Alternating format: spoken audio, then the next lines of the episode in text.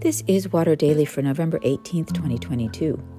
This week we explore Luke 23, 33 to 43, and the kingship of Christ, who looked like no king the world has ever seen. Today's reflection is the power in weakness. What's the good of a monarch who has no power? Sure, she or he might be effective as a symbol or as a focus of resistance, but in stories, unlike in tabloids, kings have ultimate power. We claim God does too. So, what kind of God allows his son to die a horrible death in utter defeat? A God who knows that weakness can provide the best cover for strength, vulnerability the best ground for true power.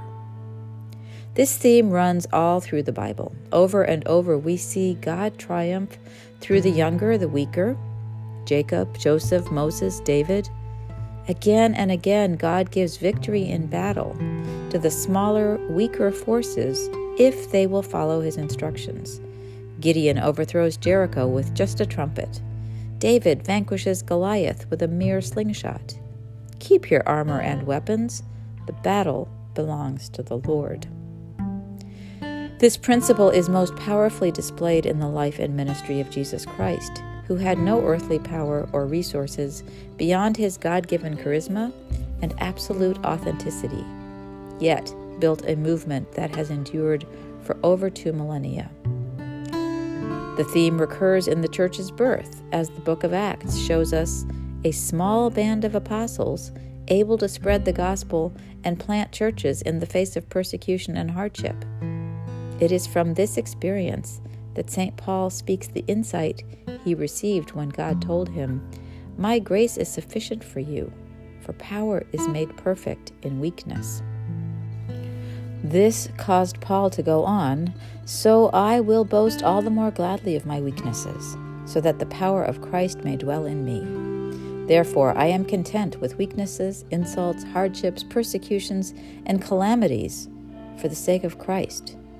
For whenever I am weak, then I am strong. This has helped me when I've felt daunted by some challenge or defeated in some endeavor in which I hope to prevail. Eventually, I remember, oh, yeah, when I am weak, it makes room for God's strength, and this needs to be God's work. Let's uphold this principle now as climate calamities become ever more frequent and people continue to refuse to prioritize saving the earth for our grandchildren as poverty persists in a world of plenty, as gun violence grows ever more rampant, as political fault lines continue to deepen, what on earth can we do in the face of challenges so massive? Remember, when we are weak, God is strong. Can God's strength be made perfect in our weakness? God's love revealed in our vulnerability rather than our militancy? Can we stand up to injustice without calling everything a fight? What does reconciliation look like in this time? How are we to be ambassadors for Christ, God making his appeal through us? God has given us strength as individuals and as communities. Yet we are never so powerful as when we lay down our own strength and make ourselves vessels for God's power and might. That takes faith so much faith. But those who wait for the Lord shall renew their strength. They shall mount up with wings like eagles.